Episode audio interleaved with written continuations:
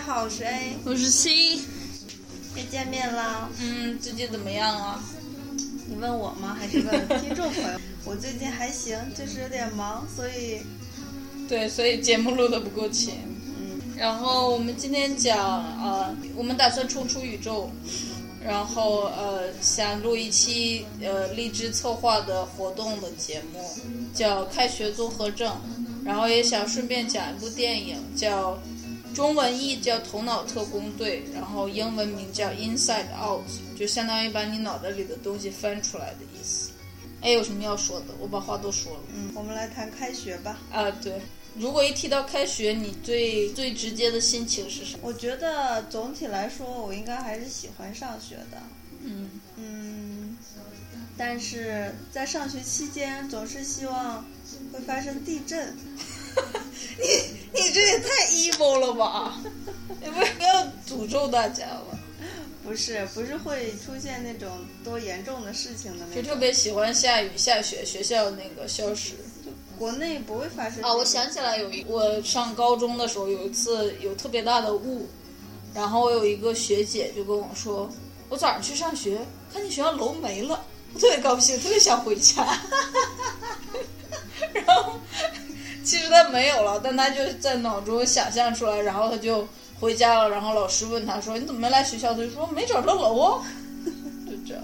那你问我，等一下，我就想说，就是可能有新的朋友听我们的节目，说一下我们俩坐标在美国，所以这边呢，就是如果下那种比较大的雪，然后学校就会停课一两天那样的。嗯哼。但是国内好像不会因为这种原因停课吧？那你要跟新的朋友说话，万一有人来听，万一我们真的冲出宇宙了，那不要说一下你是 A，我是 C 吗？那我没有说我是 A 吗？哦，就是 A 是一个性格冷淡的人，然后 C 是一个性格热情的人。现在说话的我，我是 A。哦，对。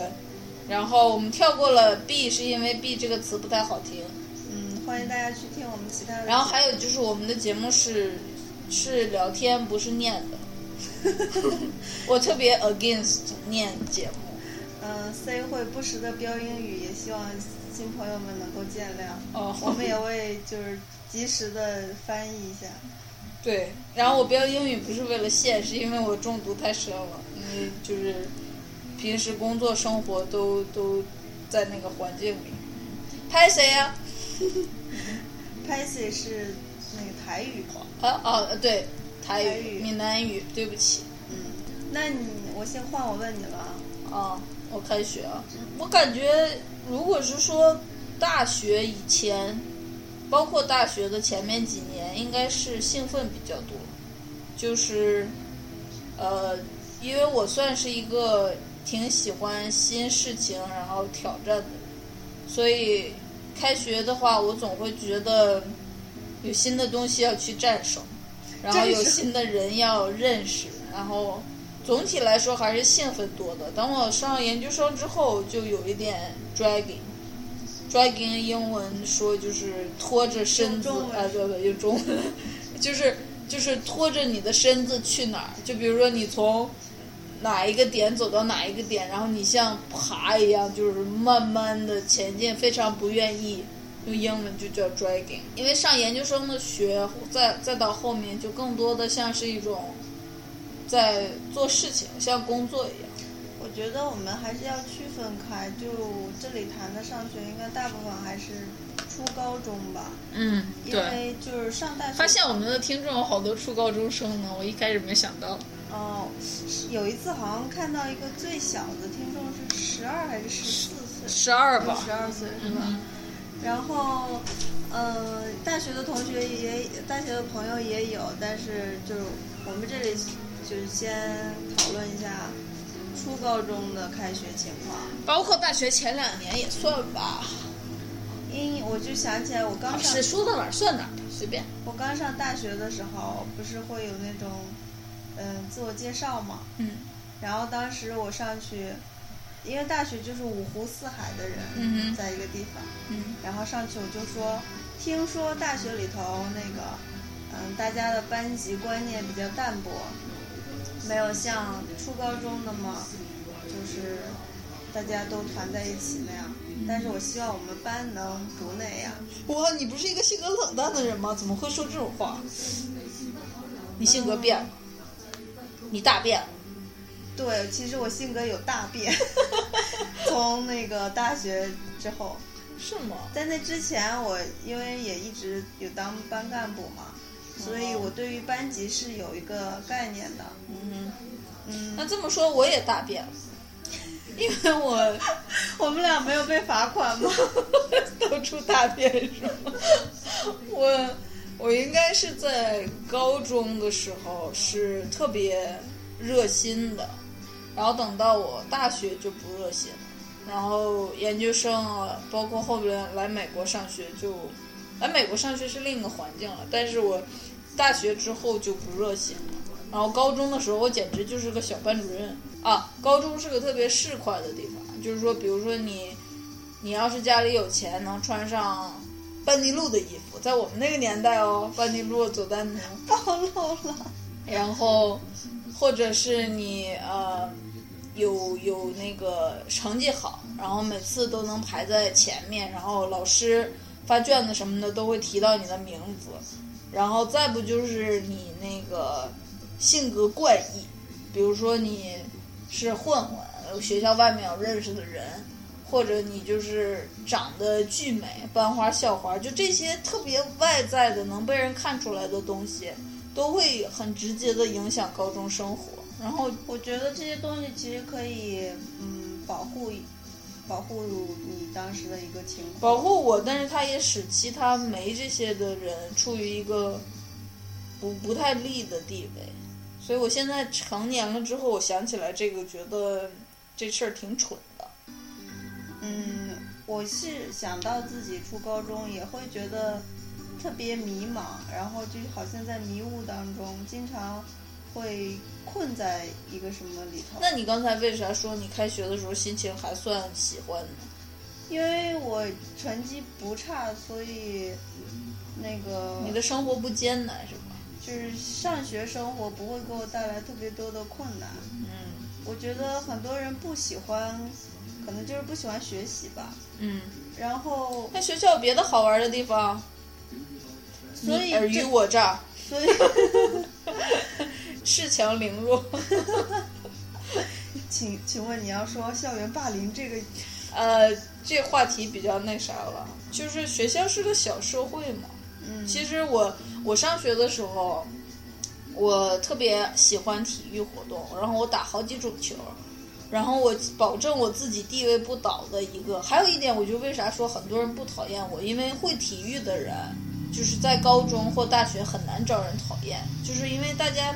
不知道是人类荷尔蒙还是什么的，就特别喜欢看那种会体育的人，他们就是自身带一种光，会羡慕你，会羡慕。对，然后我就会打好多种球，但是我们那个学校是属于那种就是成绩是唯一标准的，然后打球毛用没有那种。但我为了保持我的地位不倒，我就特别卖力的学习，所以害得我们班主任不得不跟别的同学说：“你们不要天天看 C 这样打球。”你们不能跟着他打，你们要是跟着他打，也能像他成绩一样排到前几几，才可以。其实，所以你等会听我说完。我不是说他市侩吗？就是说我当时在打学习的时候，我其实就相当于是挣钱和花钱一样，我卖力的学习，然后能保证我的成绩在前几，就是在赚我的资本。然后我打球的时候，就把我的那个资本花掉，所以这样我自己才能平衡 balance。然后好多别的孩子，他们可能意识不到这一点，他们就就去打球，然后但是他们没挣进钱来，所以在在那个老师那一层的人的眼里，他们就是在在消耗。但我就我只要把我的挣的钱啪，他是什么时候要是说你打球不行，我就把那个钱往桌上一拍，就是 shut up。对，所以他们也不太管。嗯。我就想起我初中的时候，也有老师会这样讲说：“你别看人家那个跟你一起玩，但是人家考试……但我不是那种虚伪型的，我不是那种。我我想要说的是，我是那个玩的，但我是考试好的。然后我同桌就是，就是那个，我经常会回忆起那一幕，就是老师在上面说，然后我跟我同桌坐在下面，然后我就感觉到他有听到那句话，嗯，就是有刺伤他，不知道有没有刺伤，因为看起来他就在描述我们俩的情况，就我跟他一起玩。那这么说，老师说我的时候就刺伤了全班所有同学，除了我自己还感觉挺好。对呀，所以你要去。所以我们这期节目是拉仇恨的吗？不是，我就是说，在每个人都有自己的那个，嗯嗯，境遇嘛。哦，对，这个时候我想插入那个电影，就是那个《头脑特工队》呢，它是一个动画片儿，《Inside Out》，它其实就是一个一个动画片儿，反映了一个小女孩在一个特殊时期情绪各种情绪上的波动，然后相当于是一个从幼年期进入青春期的这么一个过程。对。然后它有五个角色，就是有。有 happy，呃，joy，sad，你你给我翻译吗？嗯。有快，我自己说吧，sorry。有快乐，然后有忧伤，有愤怒，还有厌恶，还有恐惧。恐惧，对。然后那五个小人儿，然后就就像那个小小人儿在背后有什么那个这做法一样。这个是有那个心理学基础的。对。然后，所以那个小孩儿经历的一个很重要的一个事儿就是他。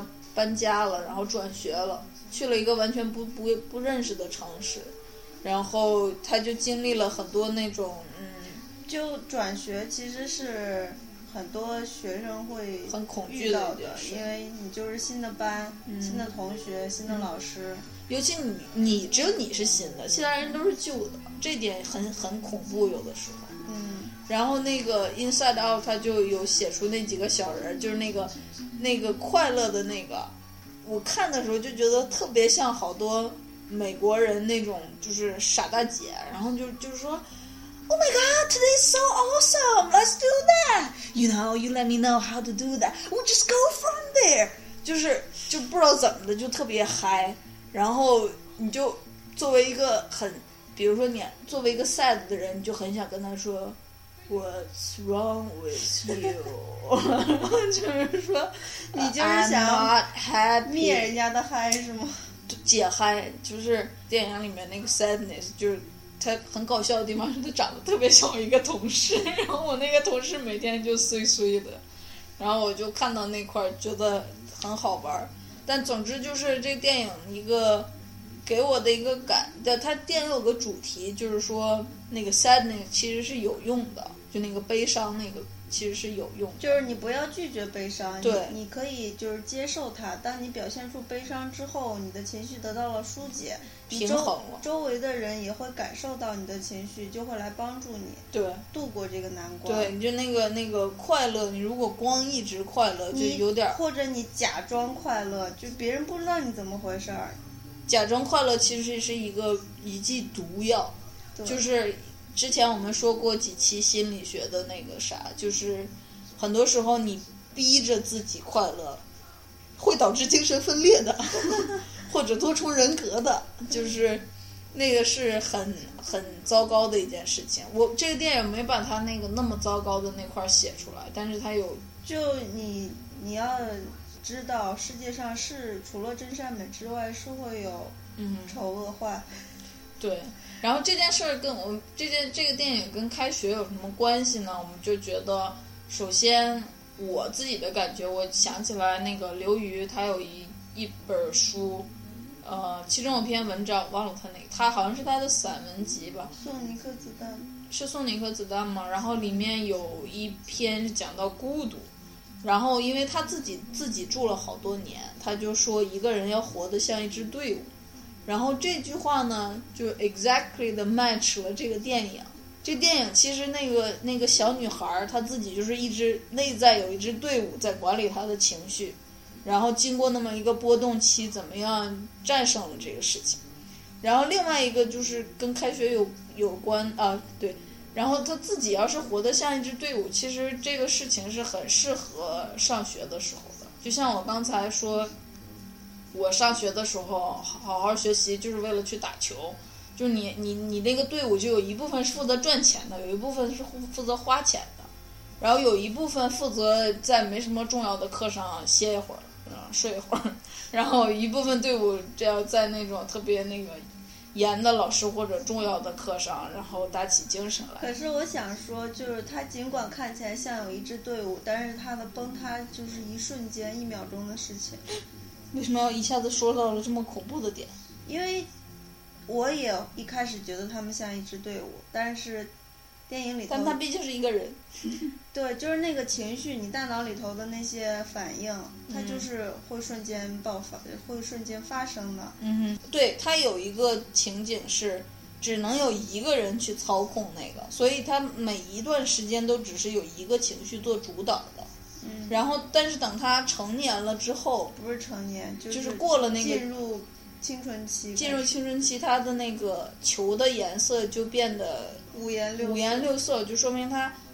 很多时候是不光一种情绪在主导，对，就是他的那个人生从单纯变得开始有一些复杂。嗯哼，复杂不是一件坏事儿。嗯，像我们现在这些听众应该都是处于那个很多都处于复杂中，这种会有一些复杂的情绪生出来的那个你。然后我的 point 就是，你变复杂了，其实是更难在一瞬间崩塌了。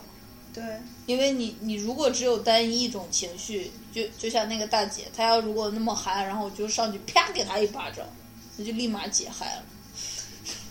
我不知道为什么我这么一直想解她的嗨，嗯，然后另一个这个，我觉得这个电影跟开学有关的，就是电影里面谈到了那个小女孩的新环境，然后有一些事情有点恐怖，就比如说她要当着全班同学面介绍自己。然后或者她去那个冰球队打比赛，然后一开始很不顺。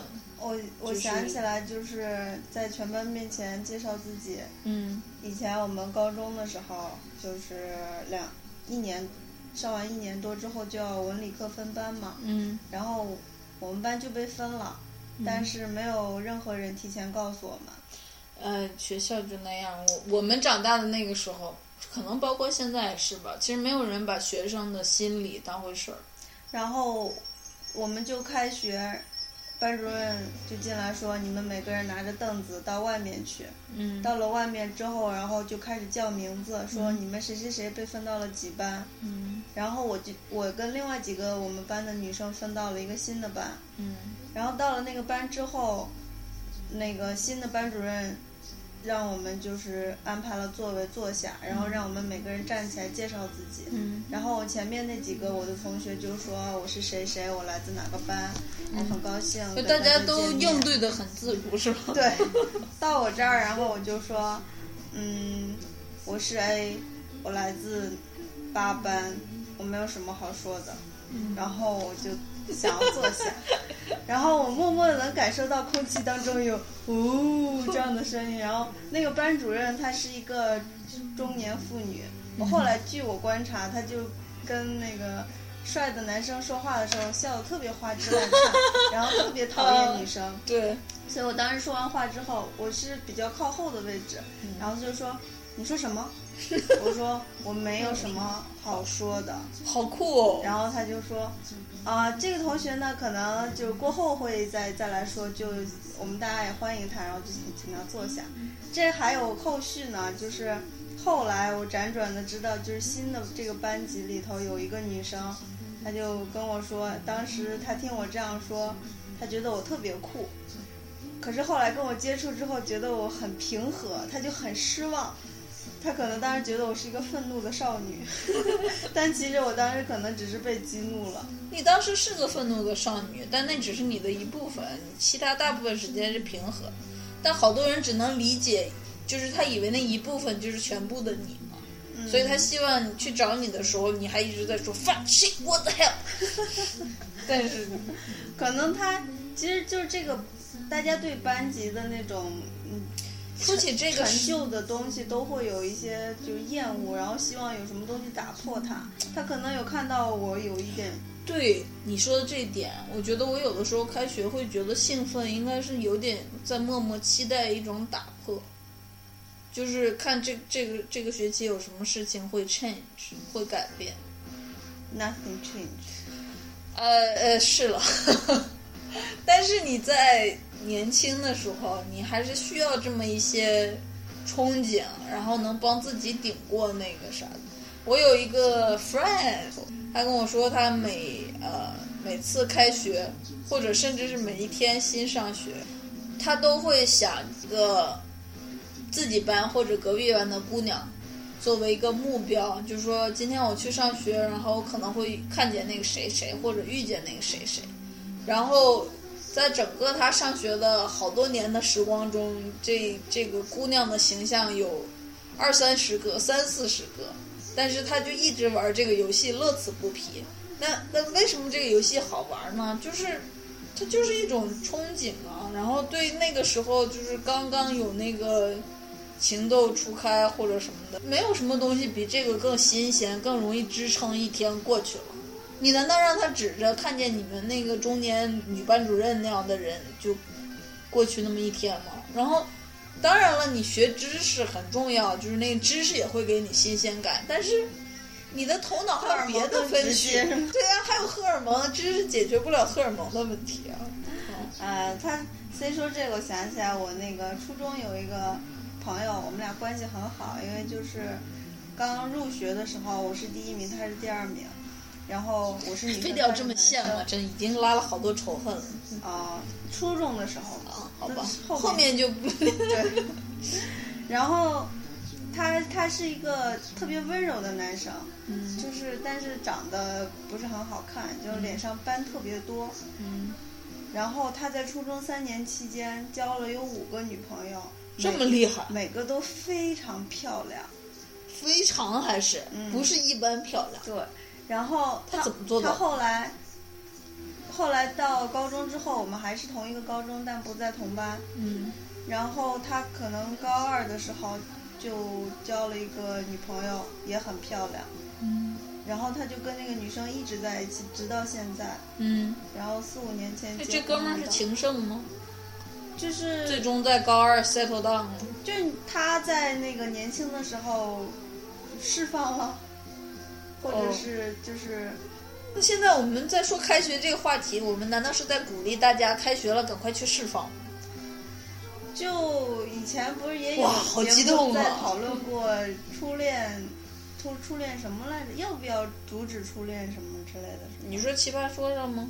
嗯。哦，好像是，但我忘了最后的那个结果了。结果不重要啊，杨澜不是做那个。嘉宾他就说很后悔自己没有那个什么。其实我我那那正好，反正既然说到这儿了，那你觉得上学的时候该不该谈恋爱？嗯，我觉得可以谈，但是以您的性格，应该觉得没什么是不应该的吧？对，但是一定要做好保护措施。好吧，这这个也是很重要的一课，呃。我自己也觉得应该，而且非常应该，因为就是我们现在在美国嘛，就非常能感受到初高中谈恋爱是非常正常的。那个父母见到那个子女的男女朋友都会很自然。对对吧？你就说，哎，Tom 哪天来我家玩啊？或者那啥？你跟 Penny 吵架了？就是我们国内家长或者老师、学校担心的那些事情，并没有那么严重。如果做好保护措施，没什么严重的事情。其实，对，你看，像美国不是不允许堕胎嘛？然后就发生了朱诺的故事。嗯，就是是高中生吗？朱诺是高中生。高中生怀孕，然后他就。挺着肚子去上上学，然后生下来。对，生下来，然后哪天讲一下朱诺那部电影也挺好的。嗯，我我我还是想说谈恋爱的那个事儿。我觉得就是上学，它虽然很重要，就是有比如说决定你的前途啊，决定你去哪儿上大学啊，将来干什么呀。但其实那些事情都是，又其实都没怎么重要，都是殊途同归的，就是。我觉得你不能说它不重要，只是说不用那么泾渭分明的说，你现在谈恋爱，你就一定会影响学习，你就一定会变成一个坏学生。对，就是我，我是想说，上学也是人生的一部分。就像你以后长大了，毕业了，然后你你去工作，工作的同时你还要处理家庭，处理家庭的同时，你可能还要处理呃那个孩子的问题，老婆的问题。然后什么公公公婆婆的问题，然后工作上你要处理上司的问题、工作的问题和同事的问题，就是人生没有一个特别单纯的一个阶段，就是说在当下，除非你是和尚，但即使和尚还可能想着尼姑呢。就就是人生没有一个特别纯净的阶阶段，我比较反对这个。我是觉得这个是就是成年人对未成年人的一个苛责，就是他们希望未成年人都在在那个轨道上走。不要越出来一点儿，但其实这个是就是这很不可能实现啊，对，因为未成年他已也已经开始人生了。你如果这段时间你没办法处理好你的荷尔蒙和你的呃头脑的成长，你荷尔蒙的成长和你头脑的成长。同时，你能一起处理好的话，你将来也处理不好。你生成人之后，生活中同时出现的那些问题，这都是一个学习的过程。以我们现在过来人的身份，一直说青少年的荷尔蒙，我觉得他们不是特别能 get。啊，就是这样这样解释吧。就是你现在，你可能会突然间非常强烈的喜欢一个姑娘或者小伙儿。等你过了三十以后，你就不会觉得了。此处我在抽烟。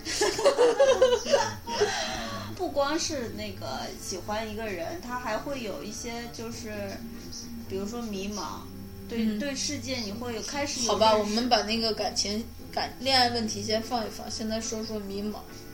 就是你开始对世界有一些认识，但是它很不完整，很不清晰。对，你你只能认识到一个一个面，然后你会感到迷茫。嗯，然后。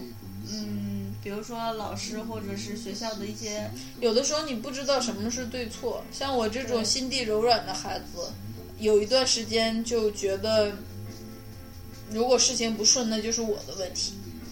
然后虽然这个对于解决问题来说是好的，因为如果我一旦意识到它是我的问题，我就会去做什么事情去解决那个。就是我其实是主动采取措施的那一方。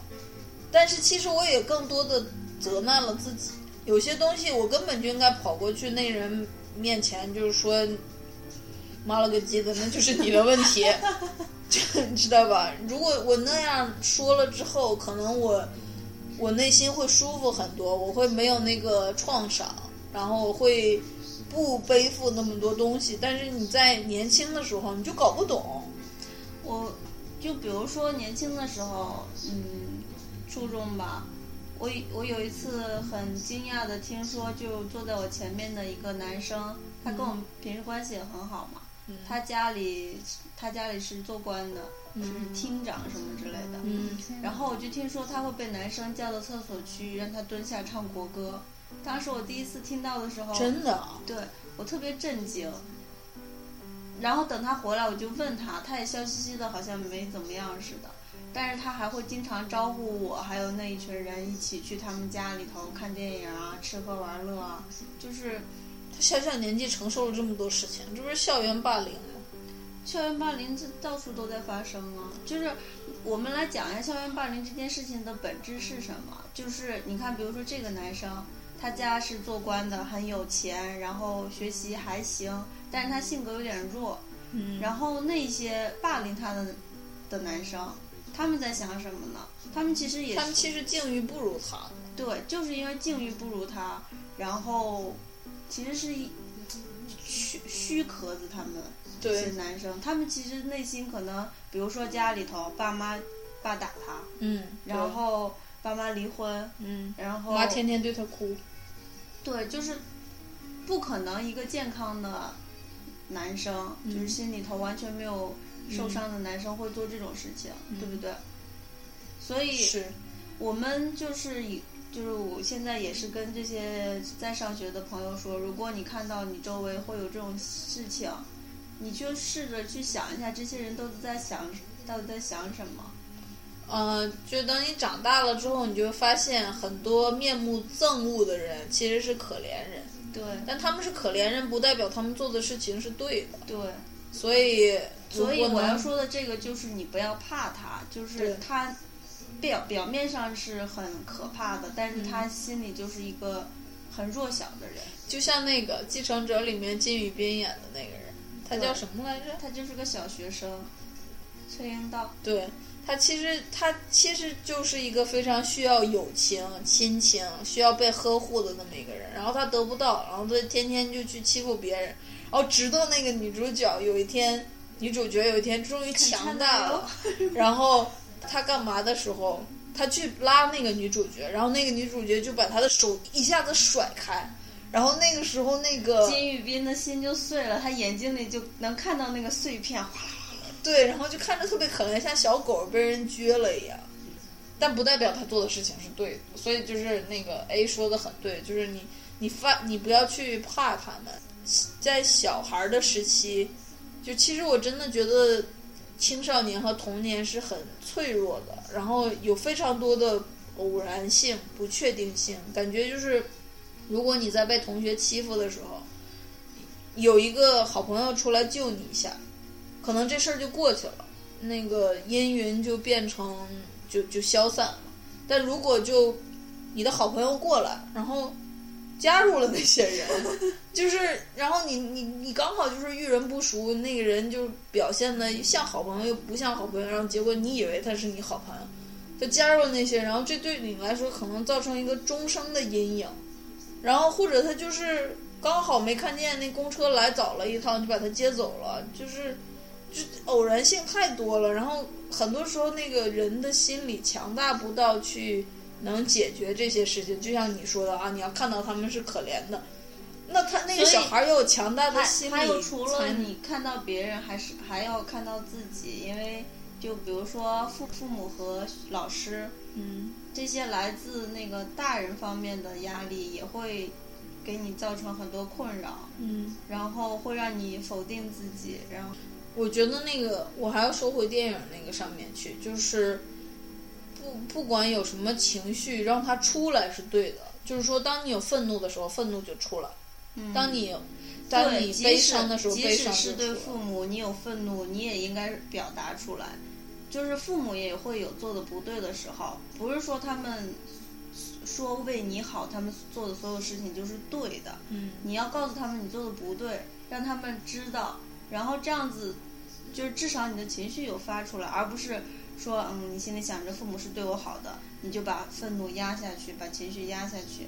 情绪一一方面是情绪有发出来，另一方面就是你看到了这个事情别的可能性，就是你发出来之后，他们的反应是什么呢？他们的反应就告诉你，下次你还要这样做吗？还是换一个别的策略？就是 对，就是无论是从同学或者父母或者老师那儿，也要学会保护自己。嗯，这个就是一个，嗯，我作为一个过来人，在回回看我自己初高中。那你现在过来过来人回看，你觉得有有哪些事事情可以不一样呢？虽然我们心里觉得它不会不一样，就是。你再再回去当时那个点，当时那个你，我觉得我的我的初高中就是像我跟那个老师说，我没什么可说的，嗯，就是我在表达我的情绪，我在表达我的想法，就是我基本上初高中都没在特别掩饰，就是比如说像这件事情，有些人可能觉得不应该这么做，老师会骂你，你会有后果，但其实我就想说。后果不一定是你不能承担的。我跟你说我的后果，我那个后果就是我不能承担的。你刚才说分班的事情的时候，我就说，我说学校其实特别不在意学生的情绪是怎么样的，就是给我的感觉，呃，我不知道现在怎么样，但是我当时上学的时候，我们就是羊圈里的羊，然后就是随时不考虑你屎拉完了没有，草吃完了没有，到点儿了就往那儿一赶。然后就说睡觉，你闸门一关，嗯，然后我，但是我呢又是一个就看起来比较，我不是说我是那个简直是个小班主任嘛，然后要管那些人，但我心里是一个特别敏感的人。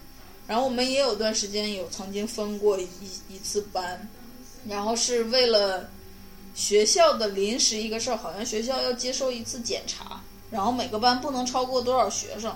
于是学校就把，比如说五个班变成十个班，这样每个班就不超过多少学生，所以我们就临时了有了一个那样的班级，然后大概有个把两三个月吧，然后我就在那班级里也跟大家产生了感情嘛。然后等我们那个班级突然有一天学校就说啊这事儿过去了，就大家都回原来班。然后我就想说那那那这班级没了，就毕竟大家相处过一段日子，来拍一张合影吧。然后我就在那个门口的那个台阶上，就是组织大家拍合影。然后这个时候我们教导主任就出来，然后就。有，现在我还记得，他就像那个撵鸭子一样，就说：“赶紧走走走，前前前，就特别严，就说不不许拍不许拍，就要把我们赶走。然后其他的学生就肯定是，就像你你说那些学生就上台就介绍自己像没事儿似的，他们就应对自如。我也不知道他们怎么做到的，是他们没那么敏感呢，还是说呃要服从命令？军人的天职就是服从命令。然后我就受不了了，我就觉得说啊。你分的时候也没考虑我们的感受，然后你你把我们再弄回去也没考虑我们感受。现在我们照相你也出来说不行。然后他大概说的那个理由就是说，啊，你们拍的这个照片如果流流传到别的地方，比如说流传到那个检查团那儿，然后就看见了，就说你们是这样。但其实他根本就是想多了。我们就以孩子之间的想多，他就是在阻止你。对他就是有一种阻止的天性吧，大概是。然后我就跟他杠上了，然后我就说凭啥不能照？他说就是不能照，然后他就把，而且别的同学就开始走了嘛，然后他就转身走了，然后就在后边说了一句傻逼，真的，然后然后就转过来说你说什么？我说啊没说啥呀，然后他就听见了，听见了，然后就找家长，找家长，然后报复我，然后你说这老师有什么本事啊？是不是？对，然后他他其实后面他还不是报复我最严重的那个，后面我还干了一个比这个还厉害的事。我想起来一个什么里头说过的，就是把孩子送到学校里让你教育，你教育不好，你结果就去找家长，你这不是就是承认自己无能吗？哦，是吗？对啊，这老师是在负责做教育工作的人啊。但是怎么说呢？哎，这样说说的我心情有点沉重，因为我觉得就是。像像我那个，你说这个，其实我有想到我初中一个事情，具体发生什么我就不管，我就不介不介绍了。但是总之是老师说了一句话，我就把它当真了。然后老师过后发生的事情，老师就说把你当个人，你还真是怎么来着？你真是给脸不要脸之类的。然后其实明明就是他自己说了话不算数嘛。对，其实他就是在吃他的说过的话，但是他就用这种呃污蔑你的方式来那个。然后还有另一个另一个教导主任也特别差劲，那个人就是我刚才说的这个，其实他还算背后捅刀子的君子，哎，怎么说？背后背背后捅刀子不是君子，就是他长得，他平时长得像是一个正常的人的样子，然后他背后捅刀子，比如他没有表君子，他没有表面报复，然后另一个就像疯狗一样，那个是真小人。那个那个真的就像疯狗一样的报复我，然后因为我也对他做了一件很差劲的事儿，就是很影响他的权威的那种，然后他一直报复到我高三，然后我还听说他等我毕业了之后，他还用类似的就是很污的那个啥，比如说他把别人的那个手机没收了，那个没什么原因其实，然后他就说那个男生在那个手机上看黄色小说。他也没有证据，然后人家说为什么，他就说你删了。我也，但是我看见你在那看黄色小说，我就觉得对一个高中的小孩来说，你拿看黄色小说这种事儿污蔑他，哎，其实看黄色小说没啥了，但是高中的环境，其他想法很普通的学生就说，咦，这个人好那些好肮脏，你这对一个孩子的孩子已经哇，好好牛逼啊，我也不知道，但是我就觉得。这个这个老师简直是败类！我要是能跟哪个组织有联系，我回到我的家乡，我一定要找人打他。这就是你的解决的方法？不是？那你说怎么办呢？我又我都不能不能上教委上班去把他给拿下来。就是，但他真的就是一个老师界的败类。我就是想跟这些同学们说，就是你在上学的时候会遇到这种情况，你唯一能保全自己的办法。你就是要是是什么 什么？想清楚这一些，然后多看书，然后找到你的一个港湾，你心灵的一个港湾。嗯，对。然后他当时报复我的时候，我就没管他，我就学习去了，因为那会儿我已经高三了，考大学也挺重要的。对，这里我们要说一下这个上学为什么要好好上学，因为现在就现在的环境来说，这是唯一你可以逃离你现在这个没错这个所处的位置的一个方法。对，如果你你想逃离你的家，你想逃离你的家乡，你想逃离你的这些很 low 的老师们，对，还有出国的同学们，对，出国就是那个。你说的有道理，就如果你留在家乡，我那个是个小城市了，或者反正你留在原来的地方，还是要不停的跟这些人。我觉得还有很可怕的。但其实社会上也有很很 low 的事情，但你至少有一个选择嘛。我觉得你在年轻的时候学会处理这些 low 的事情，你长大了能处理的更好一点。就是那个，但是一定不要以。引以就是把它当成一个平常的事情，就忽略它。对该骂还是得骂呀。就是你不能就是逼迫自己不感受这些，然后就觉得没关系。等长大你就变麻木了，那你就会变成 Billy，精神分裂。对，你 Billy 就是那么来。因为你看，像我们就觉得说有一些环境是不能忍受的，但有一些人他就无所谓，他长大了还在那待着，他就变成他们其中一员。对，就像那个老师报复我的时候，也没有其他老师出来说你别这样，有点过分。对啊，嗯，大家他们都是一条绳上的蚂蚱。嗯嗯，说的有点沉重，大家会不会更不想开学了？刚才不是说了吗？上学是你唯一可以通天的道路。啊，对，是。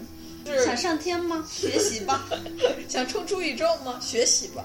还有一定要多看书，你在那个年轻的时候多看书，这样你才知道你有很多路可以走。对，就是不是只有小混混可以当。对，头脑清楚，然后能做到自己想做到的事情，这个就是能带你走出困境的办法。如果你觉得自己现在身处困境，嗯，对。那我们说点好玩的吧。你觉得上学有什么好玩的？能，我觉得打球和像我那个朋友说的看姑娘是很好玩的，可以离开家。那家有什么不好的呢？我家好，我家没什么书，我就得出去买书。哦，这样借书。我倒挺喜欢我家的。我上学的时候，我有一个自己的屋，我有一个书架，有一个床，床上还有我玩的各种球。然后我妈当时就就跟别人说：“哎呀，我家孩子跟球一起睡觉。”用现在的话就说就睡个球。我觉得总体来说，我的上学的时光快乐的日子比较多，然后残忍的那些部分，其实我当时没意识到，都是你年年纪大了意识到，然后喝个酒，人家嗨，当时不知道啊，就这样。但总体来说，就浑浑沌沌的、快快乐乐的过了。而且有一点很重要，就是我当时有一个样子，有一个狐假虎威的样子，就是比如说我我是班长，然后我长得还挺好看的，然后我还会体育，然后我成绩也不错，你就说，然后我还有自己的帮派，是一个外表强大但内心柔软的人。对，但是内心柔软这这个事儿，除了那个教导主任报复我之外，没有几个人打到过我，因为他们都以为我无懈可击。天哪！啊，对，就是觉得不不敢过来惹我，应该这么说。但所以，我其实现在想到那些被欺负的小孩的时候，我其实内心有一些不忍，就觉得说会不会当时我也曾经。没有伸出援手，或者甚至我是欺负他们的人。哦天哪！我现在要说一件我非常忏悔的事情，就是你说之前我也想一件，不算是忏悔，但是我我觉得我当时应该是站在了有利的地势。就初中的时候，呃，我们每个周会有一节课，就是我主持大家就一起讨论一个话题。嗯。那次我们的话题就是。男生和女生到底会不会有纯粹的友谊？然后大家就其实你们这么早熟哦，嗯，而且这话题是你想的，是吗？对，天哪，真是个要上天啊！然后经过一节课的讨论，最后我们就用非常民主的方法，大家举手来说到底有没有。这个时候呢，全班就几乎都举手了，除了有一个男生，他就说没有，绝没有。但是这个男生他并不能取得大家的那个信任。大家还在初中吗？是因为他自己平，比如说学习中不溜，然后长相也有点怪异。就是他的那个面部好像有一点，怎么能这样说同学呢？嗯，我就想说他是处于劣势地位的，但是我现在想起来，我是挺佩服他，因为他在反抗权威，也就是我，然后反抗大大多数，也就是同学们，在勇敢的说出自己的想法。但是他那个时候就被那个嘲笑了，优势阶级给打压了。然后，然后我就宣布。那个 我们投票结果是对，然后那个男生就大声的喊说：“就算你们都这么说，他也不是真的。”那你有什么好那个忏悔？忏悔的一那个就是说我当时属于优势那个阶级嘛。嗯，然后我要忏悔了。你这跟我那比简直是小巫见大巫。我当时吧，就是我有点，我也有点那个颜控。怎么说就看脸，有一个女生坐我比较近，然后她长得挺难看，嗯，但是后面我知道她长得难看是因为她，就他有点胖。家族遗传吗？不是，他得了病，然后他得了病，打医生给他打的那个激素，让他那个身体，那个发育就长的那个方式跟其他人不太一样，所以你比如说正常人胖，你这肉应该在这儿这儿。但是他他打了那个激素之后，他胖出来那个肉就在那儿那儿，然后就有一点难看，我就给人家起了外号。那会儿我已经高中了，然后起的那个外号就是我不想说那外号是啥了，但是那个外号就是难看的人才会有的外号，嗯，很形象哦。我就给他起了这么个外号，然后我们班主任很生气，把我找过去。我觉得他可能那会儿觉得我不可理喻，想说我怎么着闲的，为什么要去给一个可怜的同学起这种侮辱人的外号？然后我当时跟他没有任何冲突，然后我也没有任何，就我平时是一个挺阳光的人，就没没什么动机我去干这种伤天害理的事情。你在那个时候就是被自己的整个优势地位冲昏了头脑，你变成了一个。不光是，其实，其实我没有冲昏头脑，我真的是这么说还是有点贱，但我就是 mean 的，我真的是被他的脸有点吓到。然后其实你看那个时候我是我是那个出我我是自己被吓到了那个，我其实是那个想虚张声势的人，我被吓到了，然后我我那自己内心不舒服，然后跑去当着别人的面。撒野，然后我现在想起来那个事儿，我简直觉得我是错到了石坑里，就是错的不能再错。然后我其实很想跟那个女生说道歉，但是也觉得没脸去那种，就是对我也不想虚伪的说啊，我们还是可以做朋友，其实没什么基础做朋友，但是。就是我希望我没有给他造成。我们就是在成长嘛，我觉得反省是一个很好的成长的方法，因为你就试图去理解别人了。我再也不因为丑给别人起外号了，我能做到这一点。嗯，这个节目征集的那个要求就是说要留一个互动话题。啊，对。我们想的一个问题就是说，如果你当年或者你现在可以不上学。你想去干什么？就是大家放轻松一点，不是非要挣钱或者怎么样，就是你也不会真的不上学。你觉得这是我们的话题？如果你不上学，你会去干什么？你想干什么？你想干什么？你想是吧？对，你想干什么？我想去打球。我觉得那个年轻的时候，那个体育运动是散发荷尔蒙的一个非常好的办法。然后，它的成就感也特别简单。然后，比如说我打网球的时候，那个打出去球的时候，那个嘣嘣，就那个声音特别好听，就是一特别一种单纯的快乐。嗯，但是打球养不活我。但你问的是你想吗？对吧？没有考虑各种后果什么的。对。那你想干嘛？我之前说的是想画画，但是现在想我也可以当作家，因为我初高中的时候语文老师都大力的鼓励我去。你说你像韩寒那样，不上学了去写作？我不是说我不会真的不上学吗？就只是一个假设吗？那你这假设有什么用呢？有什么用？有什么卵用？卵用就是说。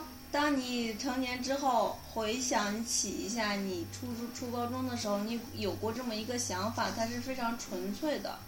你有没有？你现在有没有可能实现它？那我还想去学画画，我想画那个大楼。对啊，你现在不就是在学相关的东西吗？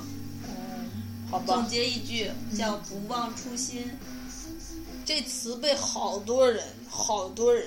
拿来用来逃避自己的现在的情况，就是说，我现在咋咋，但我不忘初心。你呀，你倒是去干点啥呀？你每天就不忘初心，有个毛用啊！你要去做事情啊。嗯，还有人说，如果初心是愚蠢的，你就不应该不忘它，你就应该去忘掉。好多人就是结了婚了，然后说我不忘初心，其实心里想着初恋，这太这这根本都不 moral，moral 什么意思？道德。对。嗯，好吧，那差不多了。最后送的一首歌是高铁的，嗯哼，那个人是个外国人，他不是姓高，他叫他的英文名叫高铁。然后那首歌叫 Somebody I Used to Know。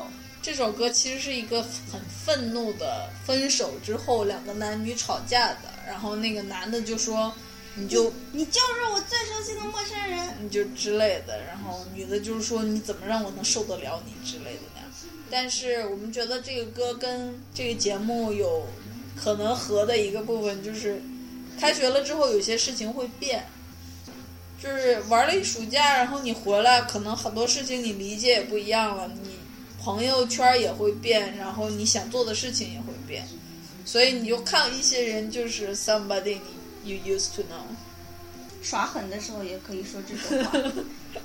呃，不到万不得已还是不用耍狠，耍狠挺累。对，然后这首歌旋律也很好听，是有一年的最佳单曲吧？你们应该大街小巷可能听过。嗯，就本来我想说让大家去 YouTube 搜他的 MV，对，MV 挺好看的。But 国内不能上 YouTube，翻墙吧。或者百度会不会有啊？嗯，不知道，你试试吧，你找找吧啊。嗯嗯，这首歌我可以循环播放一整天，所以 我非常喜欢那个那个人在唱歌的时候张开血盆大口。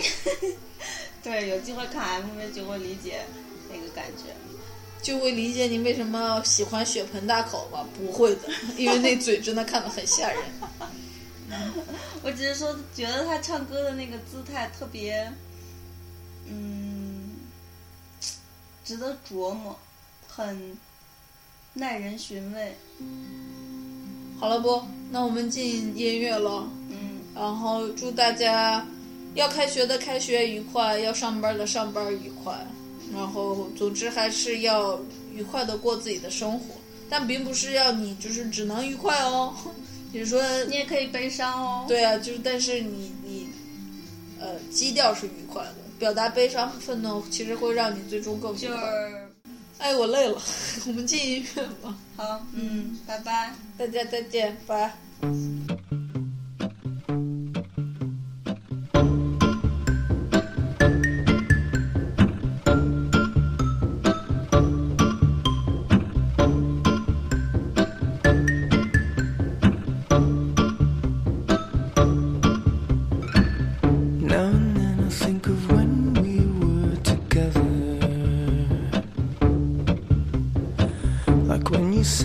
felt so happy you could die.